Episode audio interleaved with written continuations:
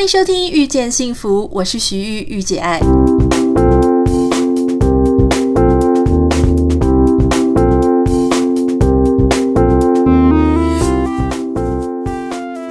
欢迎收听这一集的《遇见幸福》，我是玉姐爱。不知道大家这个礼拜过得怎么样呢？啊、呃，首先我想要跟大家分享，就是我的新书呢，现在已经正在编辑的阶段。如果你有兴趣的话，八月七号就会在全台湾全面上市了。我也很希望这一次的书呢，一样能够有机会可以，呃，在海外可以跟大家相见。当然，我相信它其实是有电子版的，所以如果你也很习惯数位阅读的话，或许你就可以跟我一起，啊、呃，来。分享这个新书的阅读心得。这个新书呢，其实是关于商业跟职场，会放在据说是财经管理、商商业管理吧，商业财经那一个项目里面。所以我自己个人是非常的期待，它也是一个很趋势性的话题。稍微卖一点点关子，我相信应该再过一两个礼拜就可以跟大家呃分享这个书名跟更多的细节。今天节目要跟大家分享一个故事，这个故事是关于一个外送司机、快递司机的故事。我想大家应该都有听过 Amazon 嘛，Amazon 是美国最知名、最大的电商网站。如果你在台湾的话，你可以把它想象成呃 PC Home。那当然，它的规模，Amazon 的规模是更大的。那特别是在这个 COVID-19 的期间啊，它的重要性更是非常的深受大家的重视，因为很多人他们都不愿意，很多美国人不愿意出门嘛，尽量想要减少跟别人接触的机会，所以 Amazon 上面的订单量呢，甚至是比以往更多，他们就不断的在争司机，然后不断的在争这个仓储人员。那一般来讲，Amazon 它的这个送货的过程啊，如果说是以我们是这个买家来说，那 Amazon 的司机呢，他就是每天都会开呃几班车，然后开着他白色的卡车，上面放着每天要送的这个货物，然后他会开着车呢，就到你家，把你把这个货品放到你家的门口，然后他会下来拍一张照。他为什么要拍一张照呢？因为很多人他会呃跑去别人家里。前面去捡那个货物有没有？所以为了要保障，为了确保说他要证明他有送达这个货品，所以他必须要拍照，然后你就会在你的手机上面收到说哦，你的货品已经送达了的简讯通知。简单讲哦，这个新闻就是这个二十二岁的 Lancaster 司机呢，他有一天送货送到一半，他就决定不干了，所以呢，他就把他的货车开到一个加油站。然后就丢包，就把这个整个呃货车就留在这个加油站，然后他自己叫了一台 lift 哦，就是像 Uber 一样的车子呢，然后就把他接走了。然后呢，他回去就在他的 Twitter 上面写说：“哦，我今天做了这一件事情，Enough is enough，哦，老子不干了。”结果当然他的 Twitter 呢就被大家转发，疯狂的转发。那很多留言呢是当然是在骂他说非常的没有责任感。但是也有很多留言呢是支持他，因为很多人都说哦，Amazon 真的是对司机啊非常的残忍啊，非常残酷啊，然后没有做好安全措施啊，这是之前有很多人在讲，在批评 Amazon 的啊，你不觉得这件事情很夸张吗？然后后来呢，这个记者当然就有收到这个消息呢，就跑去采访 Lancaster，想要知道说为什么他会就是上班上到一半，然后突然就落跑啊。那 Lancaster 他的意思是讲说，因为他一天的工时长达十二个小时，啊，他的时薪也他也觉得很低，时薪是十五点五块美金，差不多台币四百五十块到五百块之间。那当然你会觉得说，这个薪水听起来跟台湾比起来好像没有很低。那事实上不要忘记，因为美国的生活消费非常的高，居住啊还有呃医疗保险都相对的很高。所以这样子的薪水呢，确实它的水平，我想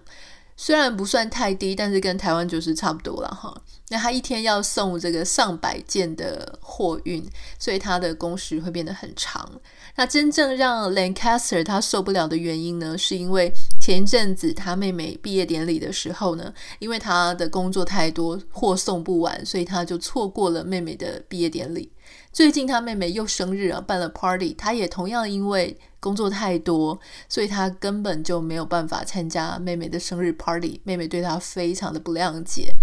那就在这样子工作压力跟家人不谅解的情况下呢，他越做越沮丧，越做越不爽啊，所以某一天上班的时候呢，他就炸锅了，他就直接把这个货车呃丢在这个加油站。那我想很多人听完这个故事呢，可能会有各种不同的想法。有些人一定是会谴责他嘛，觉得他嗯没有什么责任感啊。那这样子对这些等着收货的人要怎么办？那有一些人当然也是会支持他，就说哦，你没有当过这么辛苦的工作，你都不知道哈。那我想，如果今天是遇到我们的货物被 delay 的时候呢，我想我们当然心情就跟这些支持他的人也许就会很不太一样。当然，今天的节目呢，并不是想要跟大家讨论说是关于对还是错。在这个故事里面呢，我反而是想要跟大家分享一个我看到的想法哈。很多时候呢，我们有时候听到这种故事啊，我们就会想要说，哦，他二十二岁，所以对啦，年轻人就是比较不可靠，比较没有责任感哈。呃，其实老实说，我常常听到这种年龄的关于年龄的刻板印象的。语汇，可是老实说，我觉得当我们听到这些事情的时候呢，我们应该要更多的同理心去设想说，为什么偏偏就是很多年轻人他会遇到这样子的困境？哈，在这个故事里面呢，说真的，坦白说，我看到的是一个被困住的年轻人，他真的不知道该怎么样解决，他不知道怎么样好好的。处理这件事情，所以他做出了一个让大家非常意外的一个结果。那到底应该怎么看这个事情？哈，我是这样想，嗯，我为什么说 Lancaster 他是一个被困住的呢？老实说啦，我们都当过二十几岁，二十几岁的时候，其实常常我们遇到一个一个拉扯，就是说，我们既希望能够有经济上的安全感。但同时，我们也很希望能够探索外在的世界更多更多。探索外在的世界呢，其实包含就是说，我们希望交更多的朋友，我们希望有人际的支持，我们希望能够有不一样的视野，我们希望我们的工作、我们的生活不要只有这个样子哈。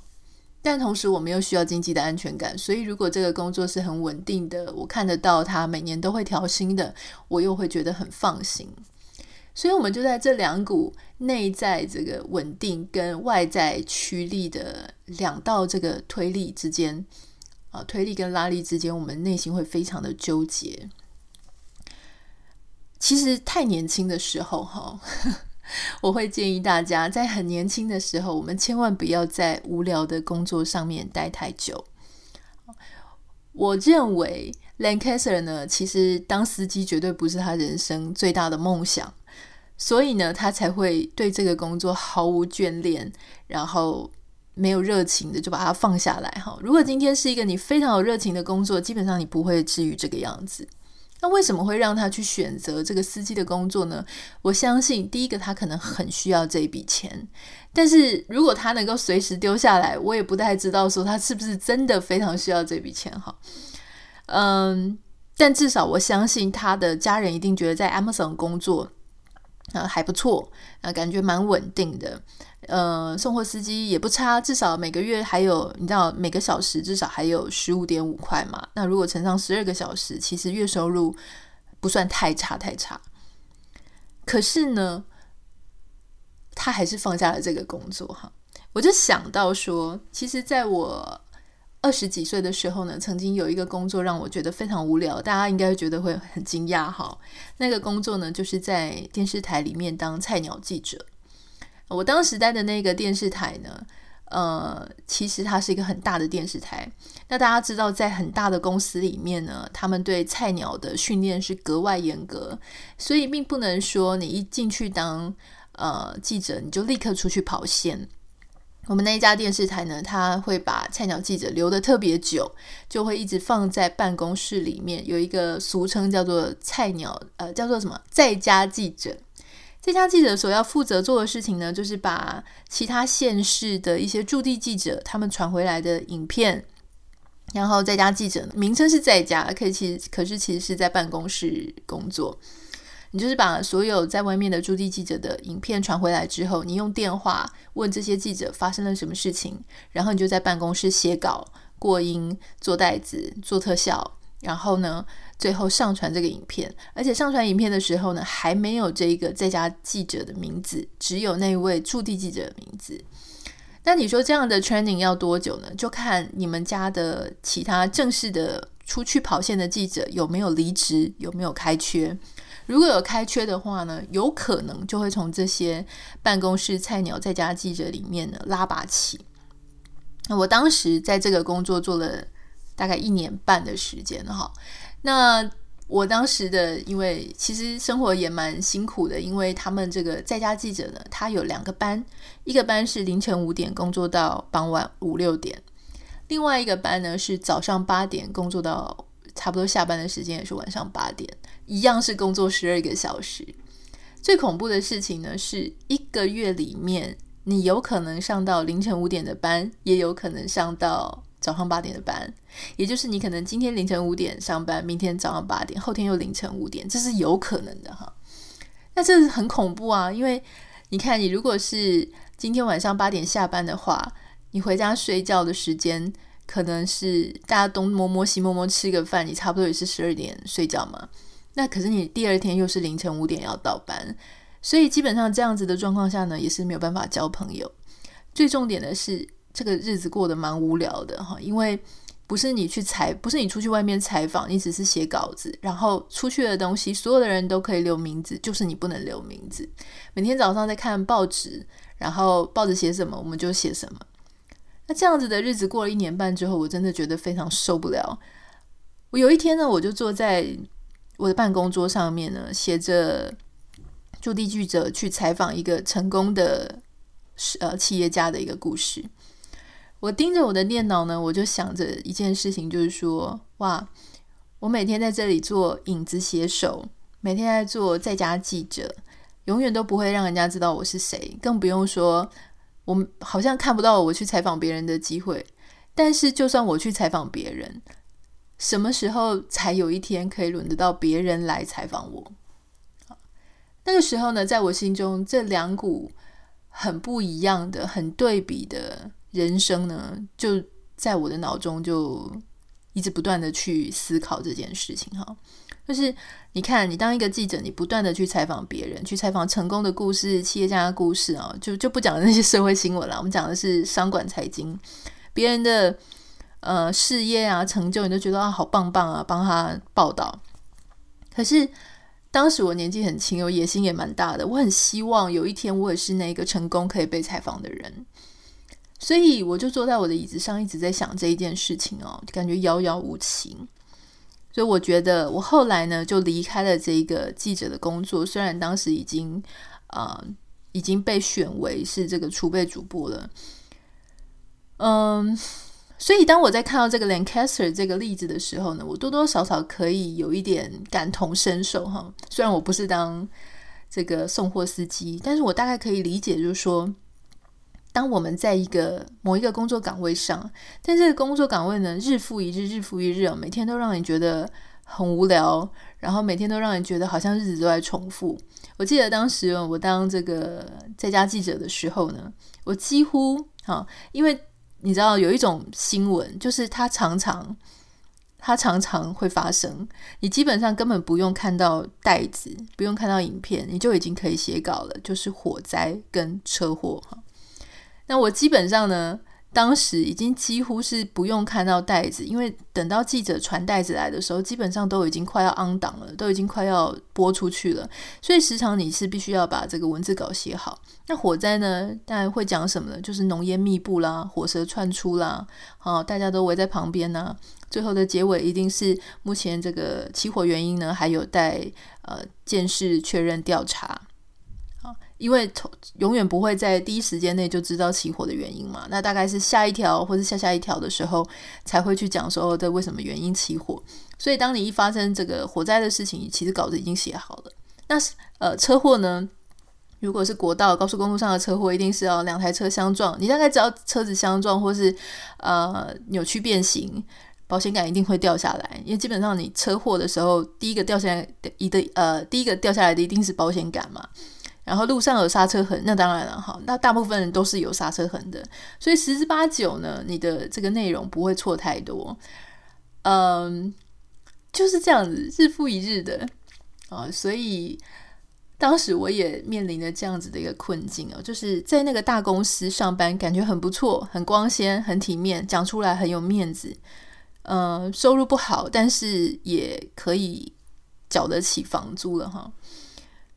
所以我在看这个 Lancaster 的时候呢，我就想起这件事情，所以我想要提醒大家，就当你在太年轻的时候，所谓太年轻呢，我我认为大概三十五岁以前都算是年轻，那特别是二十几岁啊，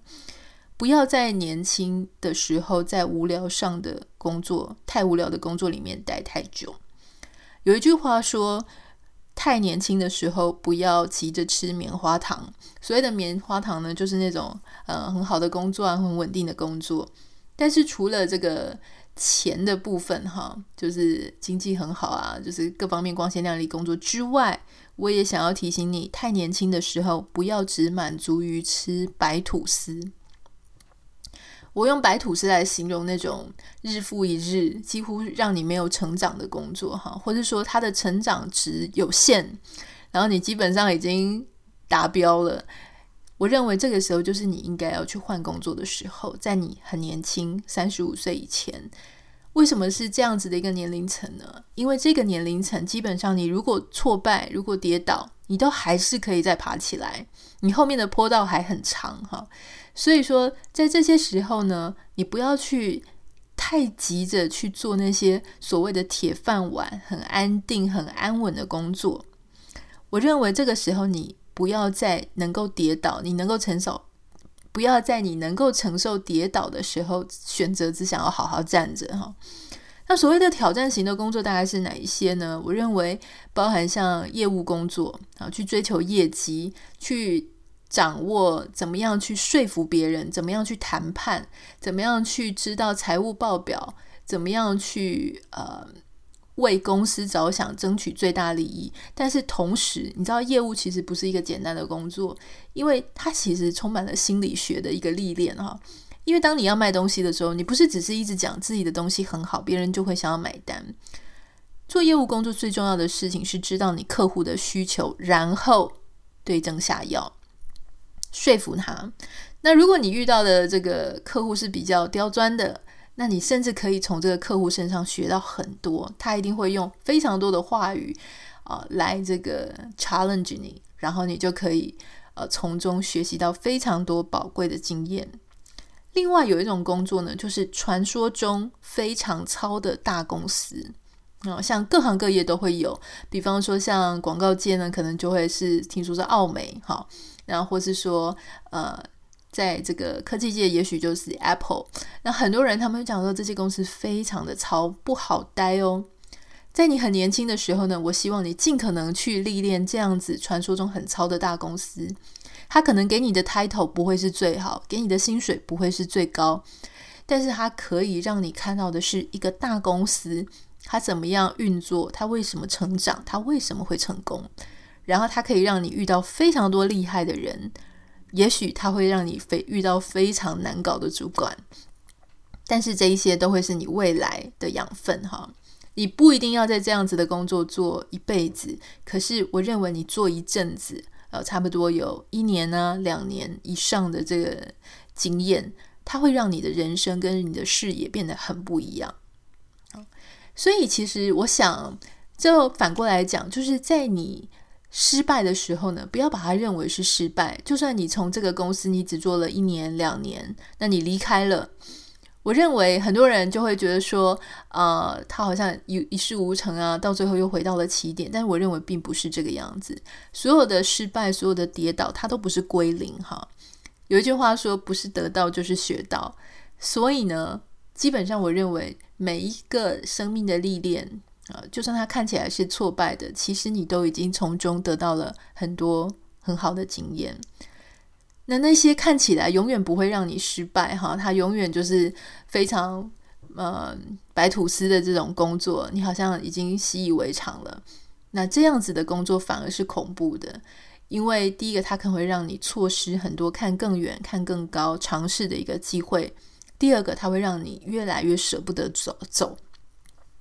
当你越来越舍不得离开一个公司的时候呢，那你最好确认它是一个各方面让你有所成长的公司，而不是一个只是让你觉得食之无味、弃之可惜的公司。哈，那当然，这个你如果想要运用在你生活当中其他的一些呃层面，例如说感情啊，哈，你永远就是不要去选一个你只是打安全牌，但是不是真的让你很心动的一个一个对象，这样子。好。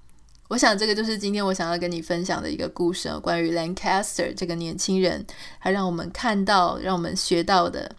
那我想今天呢，最重要的就是要提醒大家，不要在太年轻的时候待在无聊的工作、没有成长的工作待太久，因为你所失去的是你自己人生的机会成本，你失去的是让你能够看更多、看更高、看更远的机会。如果你不是有立即的经济上的困顿的危机的话，好，那我想你应该可以让自己试着挑战更多一点，踏出自己的舒适圈。那当然，如果你年纪呢更高更高一点，好，年纪更长一点，你希望寻求安全感，安全感的比重必须要比较大，那我觉得那是另外一个故事。好，今天的节目就到这里，希望你喜欢今天的主题，那我们就下次再见喽，拜拜。